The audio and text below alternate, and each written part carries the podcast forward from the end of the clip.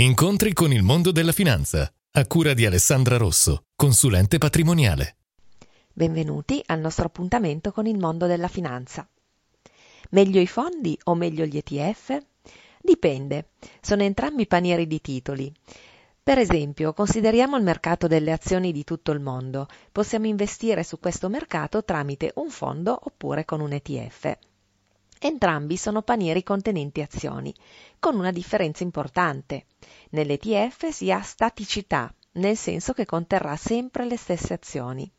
Nel fondo, invece, ci sarà un gestore che frequentemente modificherà il contenuto del paniere.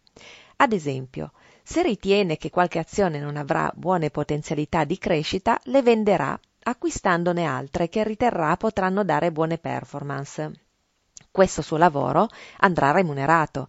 Ecco perché i fondi hanno costi annui che gli ETF non hanno. Se un gestore è molto bravo potrà dare valore aggiunto rispetto all'ETF, considerando anche i costi. Per valutare cosa scegliere sarà bene confrontare le performance del fondo rispetto al benchmark di riferimento. Se il fondo ha battuto il benchmark sarà più conveniente acquistare quel fondo rispetto all'ETF. Vi aspetto al prossimo appuntamento con il mondo della finanza. Alessandra Rosso, consulente patrimoniale. Visita il sito studioalessandrarosso.it.